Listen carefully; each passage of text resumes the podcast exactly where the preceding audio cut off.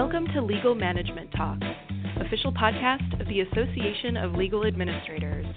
I'm your host, Christina Vragovich. Joining us on our podcast today is Link Christin, an expert on the particular struggles among attorneys regarding substance abuse. Today, he's speaking with us about the ethics and liability concerns surrounding this topic. Welcome, Link. Good morning. Nice to be with you. Thank you for being here. Now, uh, you referenced a study in your uh, annual conference presentation, a study by Hazelden, Betty Ford, and the American Bar Association Commission on Lawyer Assistance Programs, titled The Prevalence of Substance Abuse and Other Mental Health Concerns Among American Attorneys. Now, this study revealed that there's, there's a kind of a crisis among attorneys in this area. So, so tell us about some of those numbers and what you found most surprising about the study. Sure, I'll be happy to. I should say, as a predicate, that for decades now, at least those in the legal profession, recognized that lawyers and legal professionals had a unique problem and were probably more addicted than the general population. There were some studies done 20, 30 years ago that were fairly incomplete. One study just involved one state. But those studies also said that lawyers had a higher rate of addiction. And if people have practiced law, I practiced 25 years, they recognize that we're in a profession that has always had a robust culture of drinking and addiction.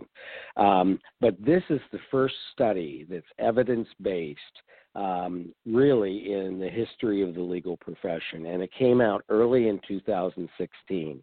And I think people are just becoming aware of it. Uh, it got a lot of national attention, but the results are nothing short of staggering. And I don't think it's an overstatement to say that we have identified what I think is the number one crisis in the legal profession. The study itself sampled almost 13,000 licensed employed attorneys from 19 states about alcohol use, drug use, depression, anxiety, and stress. And we're going to focus today primarily on the alcohol results. Um, but um, the number one result was that uh, as high as 36% of active practicing lawyers tested positive for hazardous drinking. Um, so if you think of that, that's as high as four out of 10 lawyers practicing today. Um, I like to think of, I don't like to, imagine if your doctor who was uh, doing surgery on you, there was a four in 10 chance that they were impaired uh, with, with a drinking problem. Imagine if there were a pilot flying your plane today and there was a four out of 10 chance they were impaired. Um, it's an absolutely um, uh, staggering number, and it should scare everybody in the profession, all the clients, and it should actually scare, I think, our society. Um, just so you can put this in context, the average for a broad, highly educated non attorney workforce, but highly educated uh, people, uh, dentists, doctors, pharmacists, MBAs, you name it, is 11%. So we're talking 36% at the top of attorneys who are addicted versus 11% of um, highly educated professional. The general population is about 10%. So that number alone, um, if if you're a client or if you're a lawyer and you're running a law firm, if you're a malpractice carrier, um, should create really significant concern. I think it's interesting too that the study revealed that the depression rate is 28% of active lawyers, and during their career, almost half of them have uh, significant depression issues. But a depression rate of today, of a current rate of 28%, is four times the national average. The national average is about 7% of our population is actively depressed, and that number with lawyers is 28%. So that depression can be paralyzing and it can impair the lawyer or legal professional at the same level and in many of the same ways that alcohol can. Um, you asked me about any interesting findings besides these numbers. And I did I did uh, look at a few things in the study that I find interesting. Um, it's revealed in the study that the highest rate of alcohol impairment occurs during the first 10 years of practice for a lawyer. And I see this as an extension from law school, which is a culture in law school of being competitive, uh, playing hard, and working hard. It kind of starts in law school.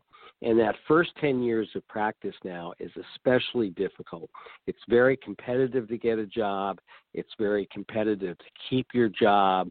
You're an associate, often you're underpaid. Even if you're paid well, you're working up to 80 to 100 hours a week. You're worried about the brand new loans you took out of a quarter million dollars. You're worried about whether you'll be on a partner track. I'm not surprised by that, but it's interesting that the younger, less experienced lawyers also have uh, the most significant problems with alcohol impairment. Um, they asked the lawyers also, I think this is interesting, they asked them in the study what their biggest obstacles were to recovery. And um, they said they were worried about other people finding out they had a problem, and they were worried about confidentiality. And in my six years of dealing exclusively with impaired lawyers, I have found that to be true. Lawyers will do anything to not let anybody know they need help. And in a disease like addiction, they need to actually ask for help, like you do for any chronic disease, like cancer or diabetes. But they don't want to ask for help because they're afraid of the stigma of other people knowing. And that's a, it's really critical because they have the disease and it can be treated, yet they'd rather sit with their disease and have it progress than actually reach for help. The final part of the study that I thought was interesting is that the study found that residential programs that specifically treat lawyers, have special services for lawyers, um, have a higher rate of success in terms of long term sobriety than programs that don't address the specific issues of lawyers. So I hope that's a I hope that's a, a decent summary of uh, at, at least the study that came out and what I what I think it means yes, that was certainly revealing and and illuminating. Uh, what, what's the implication here for law firms in terms of ethics and liability? Well, um, they also are. Um, I, I, can't even think of a, a, word that is serious enough to describe it. Except law, it, it, it creates tremendous ethical problems and liability right. for law firms. When I when I do this talk at the conference, I will talk about these in more detail. But it's safe to say there are a number of ethical rules, the, the, the model rules by the ABA of professional responsibility that control the behavior and ethical obligations of lawyers as a licensed profession. And these are mandatory rules. And there are rule, rules, just to give you an example, that require that a lawyer be competent, that they be diligent, that they communicate well with their partners and with their clients, that they maintain confidentiality, um, and um, they, they also talk specifically about the responsibility of a partner or supervising lawyer. So you don't even have to be the lawyer who's impaired. If you're in a law firm and you are a partner or you're supervising other lawyers, without getting into the details at this point, um, you have all kinds of responsibilities to make sure that uh, the lawyers in the firm are conforming to the rules of professional conduct. You have to make reasonable efforts to ensure that their conduct conforms to those rules.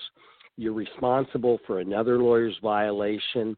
Uh, if you ratify it and know that they are impaired, um, and uh, and you have reporting responsibilities if you don't successfully deal with it. There are also a couple ABA formal uh, opinions which are binding, that talk about the obligations that you have in a law firm with respect to mentally impaired lawyers and lawyers who may suffer from disability or impairment.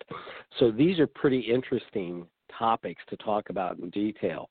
But suffice it to say that everybody in the law firm has some level of responsibility if he or she becomes knowledgeable about the impairment of a lawyer practicing in that firm. Um, so that's the ethical point. The liability point is that there is there is sort of um, the endless uh, possibility of liability. Uh, if an impaired lawyer um, uh, messes up a case, misses a deadline, makes a mistake, there's liability in terms of malpractice. Uh, the firm being sued for malpractice, and that's the whole firm that's sued for legal malpractice. Um, there's the possibility of uh, losing one's license or being suspended or being disciplined. Um, there is um, the natural um, uh, consequences that would flow to this to the individual lawyer who's impaired, to his or her family, obviously to the clients to whom a lawyer own, owes a fiduciary responsibility. Um, the entire firm can be economically damaged. I think it's safe to say that you have um, certainly the consequences to the individual lawyer, which can be health related, it can be cognitively related, uh, it can um, affect his or her family, uh, it can um, create distrust and mistrust within the firm, and you have lawyers faced with difficult issues about whether to enable that lawyer or cover up for him, those kind of things, so that it can create all kinds of turmoil within the firm. Um, that doesn't happen with normal chronic diseases like health, you know, heart conditions or uh, diabetes or cancer, where the lawyer just goes and gets help. Um, there's also issues with the firm where they might um, they could potentially lose clients. They could potentially have their reputation injured. They could be significantly financially financially impacted. And a lot of times too these lawyers are in their 40s and 50s and, and they're at the peak of their productivity. And the firm has had lots of investment in them. They've built up a client base. Um, they should be good for another 20 or 30 years of being a very productive member of that team. And you have the potential of losing them. Uh, they can just quit. They can make a lateral move to another firm. Um, and you've lost that lawyer for 20 or 30 years after that kind of investment and after that kind of confidence that you've given uh, to that lawyer. There's also the profession itself that is hurt by these things happening. Um, society. Um, it has lawyers at all kinds of levels that can be impaired, whether it's government or politics or um, corporate corporations. I mean, a lot of lawyers don't necessarily uh, practice law in a law firm, and yet their impairment can affect all of that. Um, uh, it was interesting that um, that the study itself um, actually spoke about the overall damage this can do to every aspect of our society because lawyers are involved in everything from um, you know from government to business to our financial stability.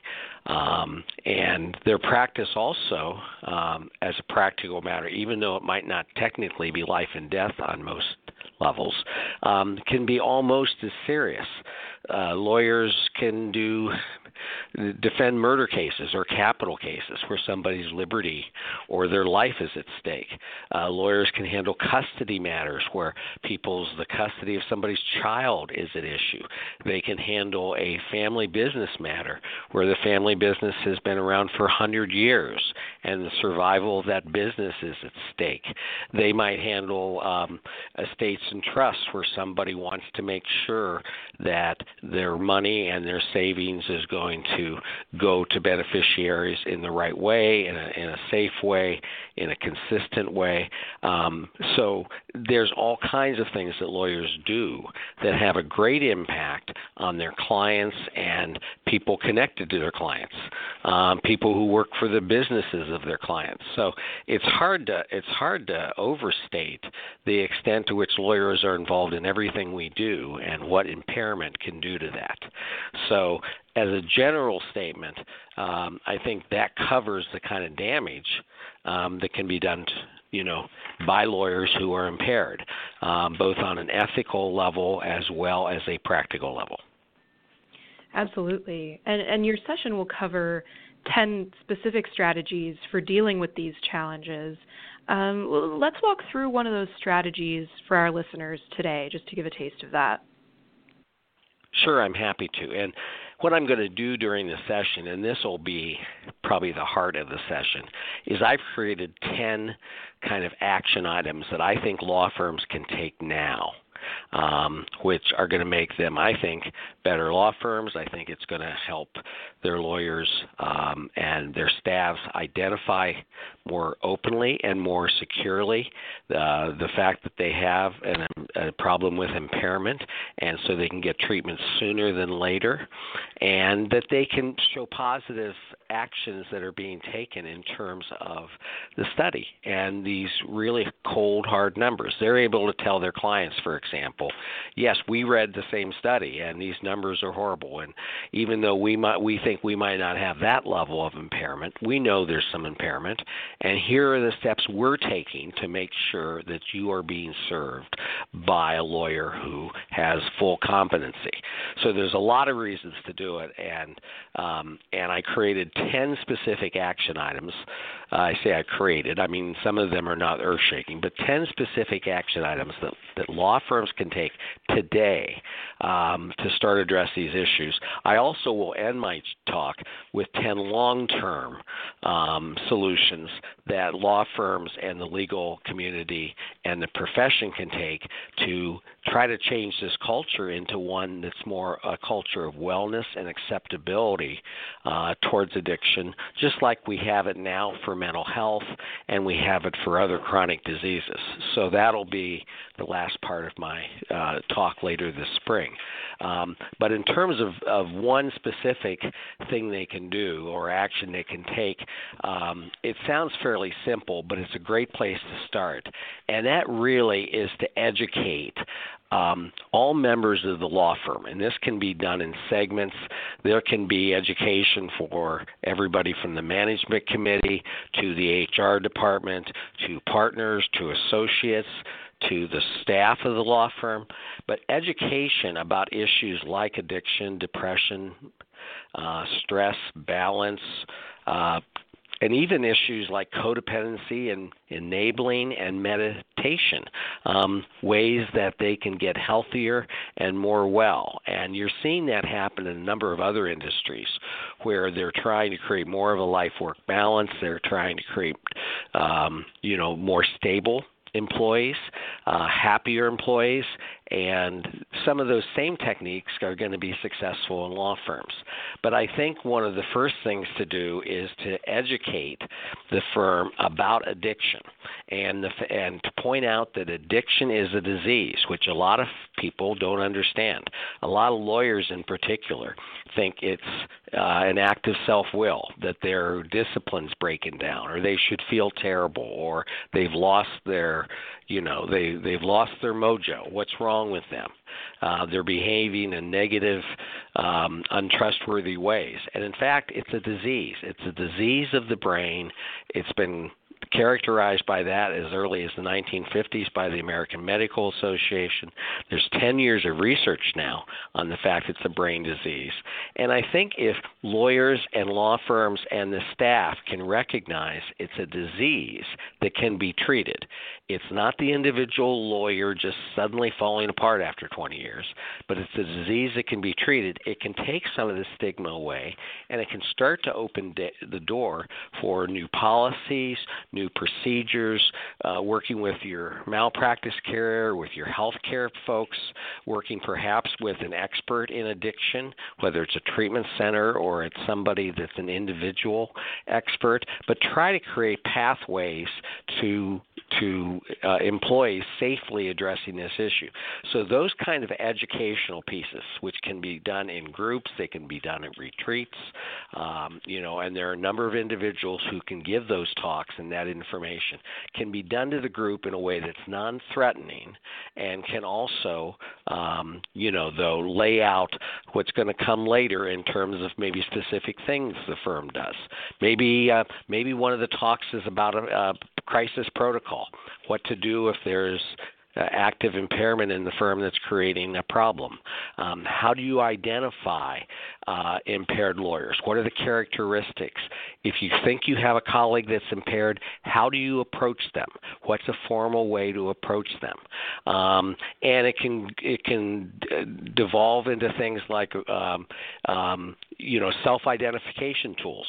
Like somebody can come in and give a talk about addiction, and they can also provide the firm, for example, with a simple test that can be sent out to everybody in the firm. It's private, but it's a short test on identifying whether or not you're an addict or you have tendencies that are problematic. And it can be a short test they take. They can keep it private, but then the firm can give them resources to go to or deal with that are um, going to be helpful for that kind of problem, and um, and they can do it in a private and confidential way. The employee the employee assistance programs that all law firms have can be good for certain issues that people are having personally, but they don't tend to be real well equipped, typically for help with addiction. And many of the lawyers in the firm do not trust going to their employment assistance program because they believe that word's going to get out that they have this problem, and they're so worried about the privacy, they're not going to utilize that. So there's a lot of that kind of educational work that can be brought in up front in a non threatening way that can start to lay out uh, the foundation for changing the culture and helping long term with this problem.